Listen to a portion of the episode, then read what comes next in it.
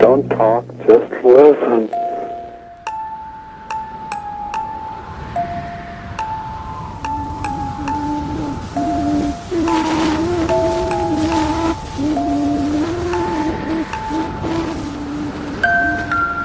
Under the black sun there is no hope, only mystery, wonder, and danger. Black Sun Dispatches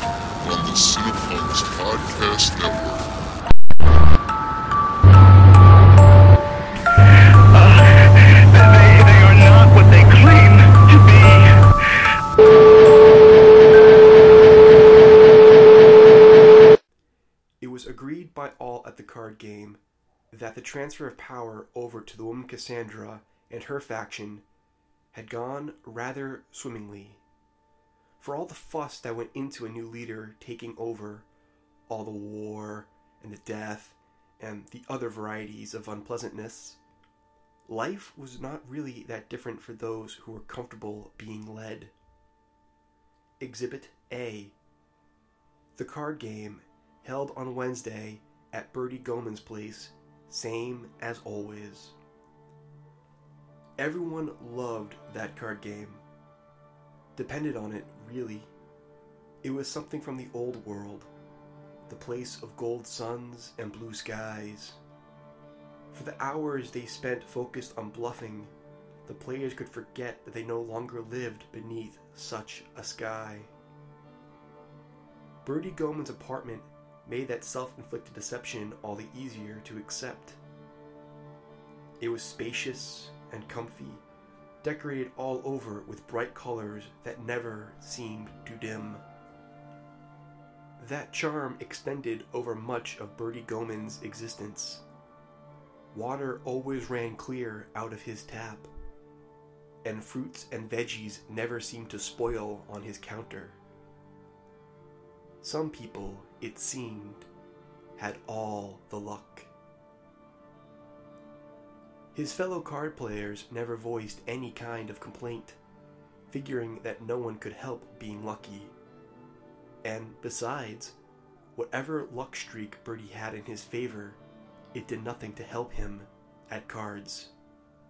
Week after week he lost, forfeiting over a fortune in meal chits and task tokens.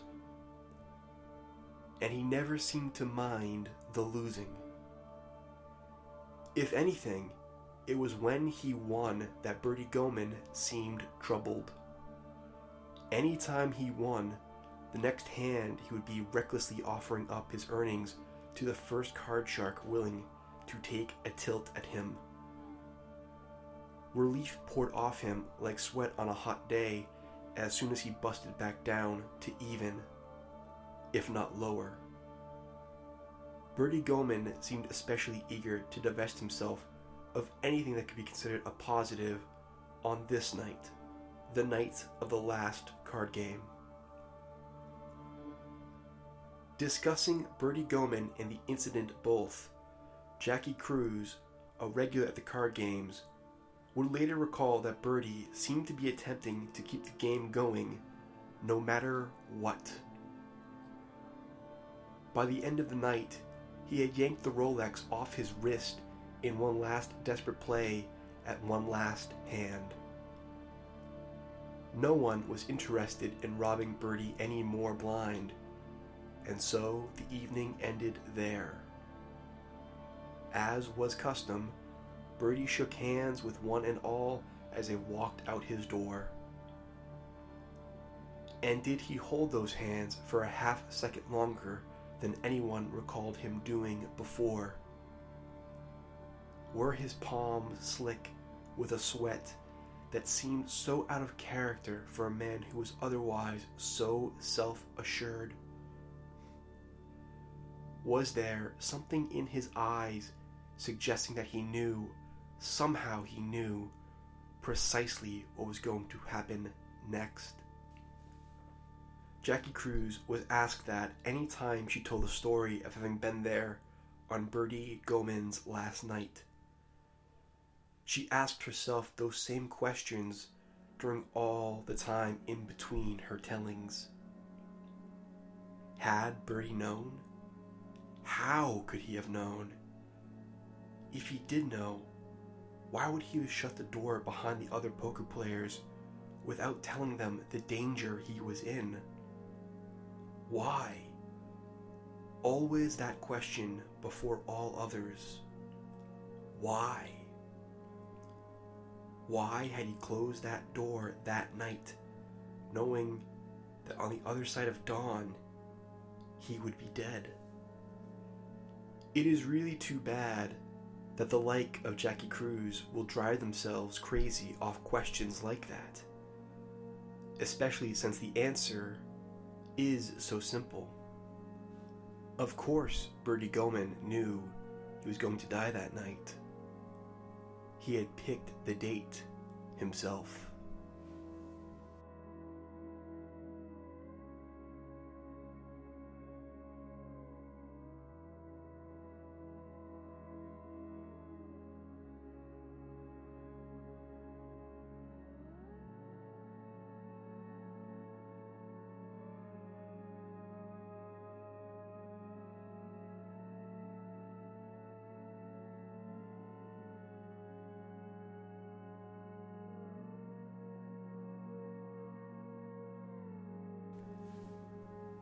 Happened early in their time beneath the black sun.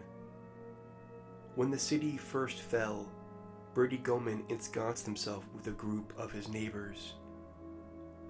They made smart, responsible choices. Didn't help any, but at least they could feel good about that. They divvied up resources and fortified their residences and cooperated together for the betterment of the group. In a fair world, they would have lasted a good long while. In this one, the conclave lasted about a week before brutes came knocking with knuckles formed of broken glass and baseball bats wrapped in barbed wire. Bertie Goman watched blood splatter all over comfortable upholstery. He saw the familiar flesh of friends hanging off their bones in torn lengths. For all that remained of his life, he would remember that the impact of weight against skin was a wet, solid sound, not the cracking thwack of so many action movies. When a barbed wire wrapped bat meets a body, it requires a moment to be retrieved. Bertie Goman ran to a window, leapt out, and kept running. In those days, there was no one to run to. There were no collectives dedicated to keeping some spark of civilization still burning and no armored keep offering shelter for all forms of storm. In those days, there was only blood streaking walls like spray paint, and the music of broken glass playing a melody on echoing asphalt. Every alleyway held fresh terrors, every night brought with it new screams this was the world in which Bertie Goman wandered. He found sanctuary in a rooftop encampment, where guards posted each night to make sure nothing descended out of the sky and fed upon the people. In this, the guards were not always successful. Any time you shut your eyes, you did not know if they would ever open again. This was not the way Bertie Goman knew to live. In the old world, he had been a financial planner. His gait was formed of cautious steps, and his way was planned out piece by piece. The longer this state of uncertainty went on, the friendlier the edge of the roof seemed at least that was something he knew. That was something that was his. His to control and his to reject. He did not like thinking about it, and had actually committed to not thinking about it anymore when the two men sleeping next to him got into an angry argument about something no one ever learned, and one of the men produced a switchblade. Bertie dreamed he drowned and awoke soaked in a stranger's blood. He spent the rest of the day sitting on the edge of the roof, imagining. You're not afraid? came a voice from behind him. No, he said, not bothering to turn around. Not of dying. And life itself is not your tormentor, said the voice. It's the uncertainty. It's the, hmm, it's the not having a say in the matter. Yes, Bertie Goman said, his eyes filling with tears. I can't take the not knowing. Not knowing is going to be the death of me. The voice said, What is it worth to you to know? What is it worth to never again know a troubled night's sleep? To never again shy from the unknown because you know it cannot touch you? What is it worth to you to finally shed this fear and spread the wings you have hidden for so long? Bertie turned and saw and understood. They agreed on a date, shook on it. Bertie said, I feel like I should be signing something in blood. The man who had not been there when the conversation started laughed and said, No, keep all the blood you can. I'll collect it in due time. And then he was gone, leaving Bertie alone with unasked questions and reserves of terror and apprehension he had not even known to worry over. But with time, Bertie came to dismiss his rooftop conversation. Surely that was only a dream that wandered too close to his waking mind and lodged there as a memory. And if things seemed to go his way here and there to ensure his ongoing survival and comfort, then hey, even exiles into other worlds deserve a lucky break now and again. Surely the streak of breaks would end. Surely he'd draw a bad beat and be able to once and for all laugh off his silly, lingering daydream. Only the streak did not end. It kept going, driving him closer and closer to the date he had picked, to the day he had chosen to die. When the last card player had filed out, Bertie Goman flopped onto his couch. It was inching towards midnight, and here he still was, and nowhere to be seen was any fell messenger come to claim a prize. Perhaps, just perhaps, he could let this foolish daydream die and no longer hold his life answerable to a date in a calendar. He had just resolved himself to this way of thinking when there was a sudden knock at his door.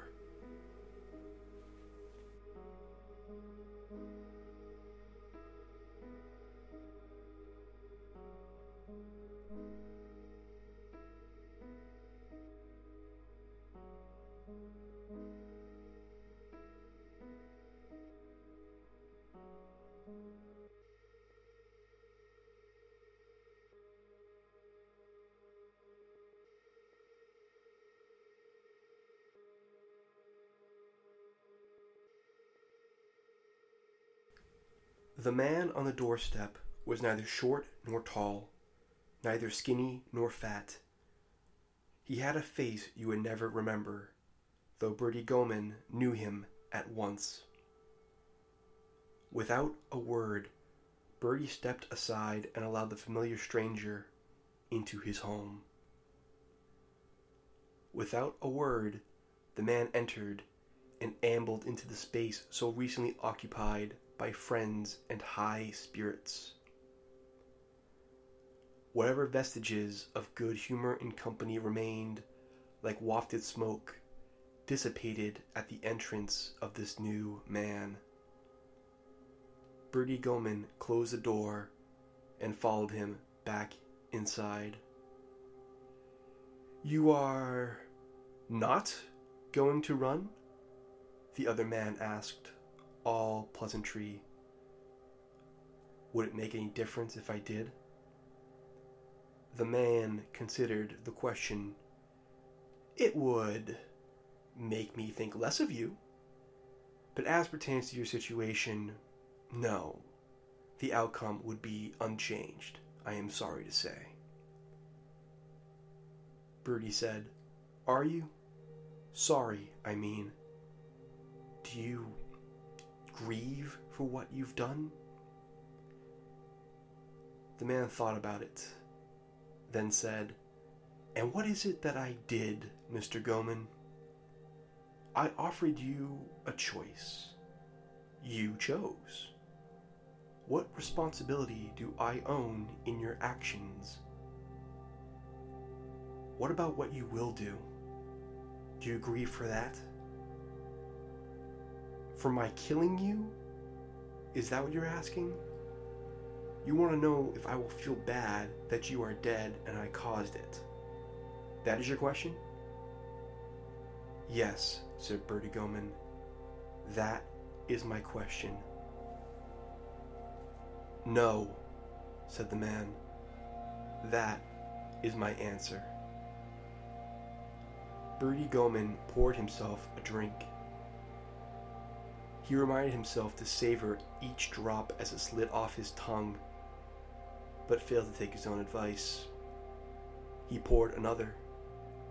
He offered the bottle to his guest, who dismissed the offer with the slightest shake of his head. You know, Bertie said, sipping his second drink, it was all for nothing. Knowing when I was going to die didn't make living any easier. Perhaps the answer, my dear fellow, would have been to not spend so much time worrying about the end. Bertie chuckled. It's the journey, not the destination, isn't that the quote?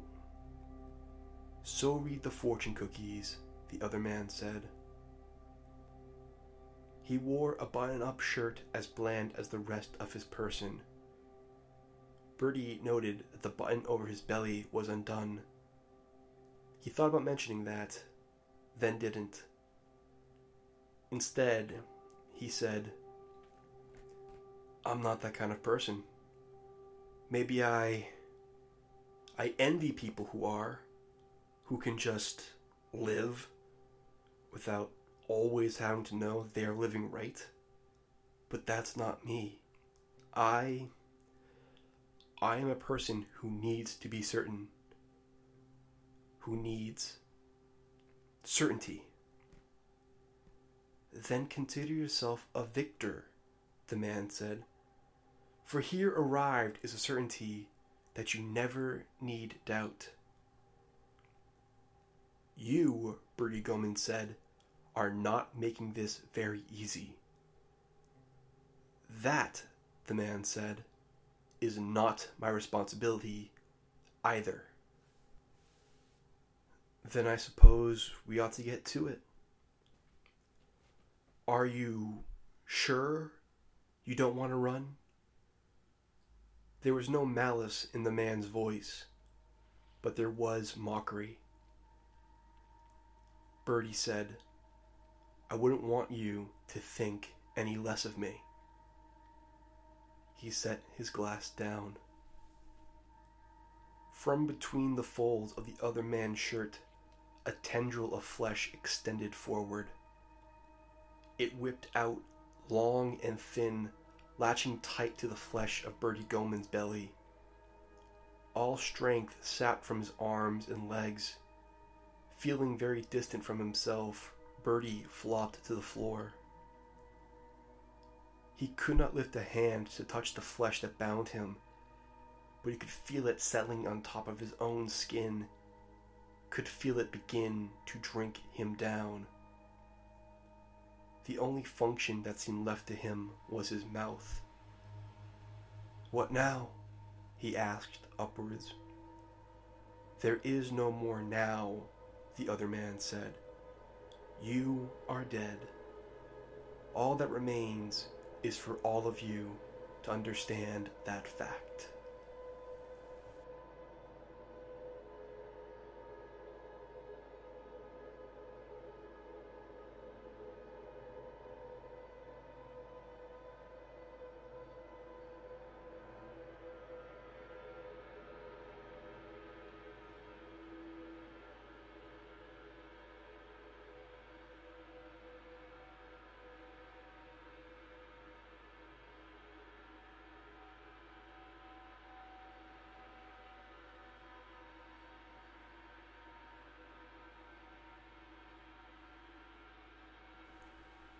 It took hours. Bertie Goman was not especially aware of time in his condition, but he understood that the evening was elapsing while all the while the flesh drank him deeper. He kept expecting to pass out, but his luck had long since failed. The other man had by this point removed his own clothes and watched impassively as the flesh drew them closer and closer. Bertie moaned something in the wake of his stomach liquefying and traveling up the tube, and this at last seemed to get the other man's attention. What's that? he asked. What's the matter? The thing that had been Bertie Goman whispered, What is it? What is it like? After. The other man said, I never bothered to learn, and I don't much care. All that matters to me is your taste. Bertie's mouth continued to open and close, while more and more of him was slurped away. But no sounds ever escaped again. Eventually, there was nothing left of him but a head on a stalk of flesh, and then this too was drawn into the other man's belly. The other man leaned over to watch as Bertie's upside down face lingered over his own stomach, skin growing over his eyes and filling his mouth. And then there was nothing else to be seen or said. The other man washed the glass that Bertie had used for his final drinks, then put his clothes on and went out the same door he had come in. There were other debts still to settle.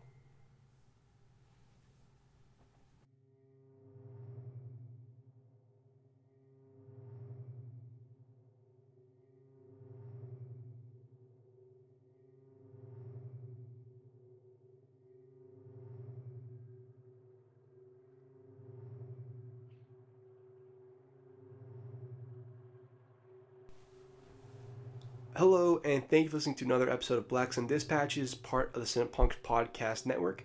My name is Brendan Foley, and I write, produce, and perform the show. Uh, first of all, let me apologize for this episode being a little bit late. Uh, it was supposed to come out in March, but between me going through a move, and um, I don't know if you guys are aware of this, but there's this thing called the coronavirus uh, that's causing some real problems in the world, it seems like. Uh, and anyway, it all kind of factored in to slow me down. Um, hopefully, things are now settled. Well, no, not settled, but hopefully, I'm settled, uh, and I can get back onto the episode a month uh, pace, uh, and there won't be any more interruptions. But I do apologize for this one being uh, later than I wanted it. Um, but thank you for bearing with me. Uh, Cinep- Black Sun Dispatches is part of the Cinepunx Podcast Network. I almost said that Cinepunx part of the Black Sun Dispatches Network, which is nothing. Cinepunx has tons of great programming, uh, both in terms of podcasts and also lots of great writing to be found on our website, cinepunx.com. So if you enjoy this show, or even if you don't enjoy the show, uh, there's such a wide range of new con- of content and material for people to go through. I am sure you'll be able to find something that you do like, even if you're a bad person who doesn't like my show. And you really do have to be a bad person like my show, so just be aware of that as you prepare to write your iTunes reviews. Sponsorship for programming, including this show, comes from Lehigh Valley Apparel Creations, uh, and also from our Patreons. Which, if you can donate some money, hey, you know, we'd really appreciate it now more than ever. Uh, if you uh, want to follow the show for in, in upcoming for information about it, you can go to at Black Sun Show. And if you want to follow me on Twitter, you can follow me at the True Brendan F. That's at Black Sun Show, and that's at the True Brendan F. The music in this episode, as always, is Winter by E.L. Heath, and our logo is designed by Jennifer Rogers. So, like I said, I apologize for this episode uh, being delayed, but you should be all back up and running. So, look forward to our next episode coming up in May. Uh, is that right? Yeah, yeah. May comes after April. Huh. So, uh, like I said, please stay healthy, please stay safe, and I'll look forward to delivering a new episode for you uh, next month. Thanks, everybody. Have a good one. Bye bye.